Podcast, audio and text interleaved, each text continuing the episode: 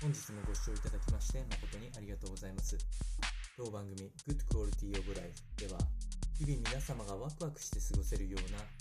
新しいトピックスやヘルス関係の論文等を参考にしながら情報提供を行いますのでぜひお聞きください。それでは本日のテーマですけれども日本人にはまだあんまり馴染みないかと思うんですけれども世の中では、えー、世界ではですね、ブラックジョーク、これに関する研究も行われておりますので、この内容をお伝えしていきたいと思います。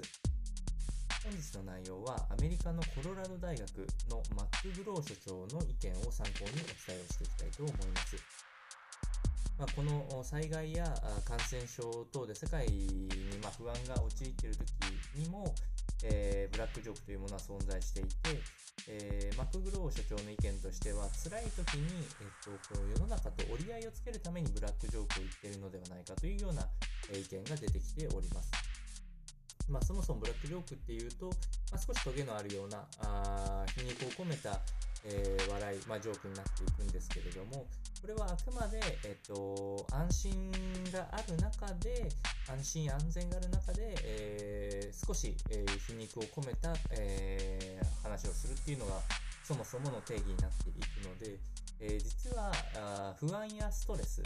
まあ、こういう、まあ、できれば避けたい要素っていうものを軽減する効果が一定程度あるというふうに言われております。さらに、えっと、必ず人との間で、え使われることでありますので、社会的つながりや心理的健康状態の向上、こういうものを、え実は目的として、え発信者は言っている可能性が高いというふうに、え言われているので、やはりユーモアの価値っていうのは深く、ブラックジョークは今後も使われ続けるんじゃないかと思われます。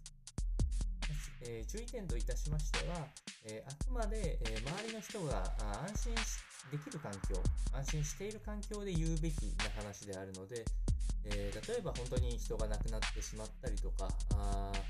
経済的にもかなり、えー、追い込まれてしまった方に、えー、ブラックジョークっていうものは言うべきではなくて、最終的には安心が得られるっていうユーモアがあるからこそ使えるお話になっていきますので、え、そこを間違えず、え使っていければ、え一つ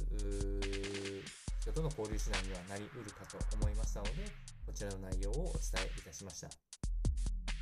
それでは本日の内容は以上となります。この番組の内容が少しでも面白いな、気になるなと思っていただいた方は、ぜひチャンネル登録、またはフォローの方よろしくお願いいたします。それではまた次回の放送でお会いしましょう。本日もご視聴いただきまして誠にありがとうございました。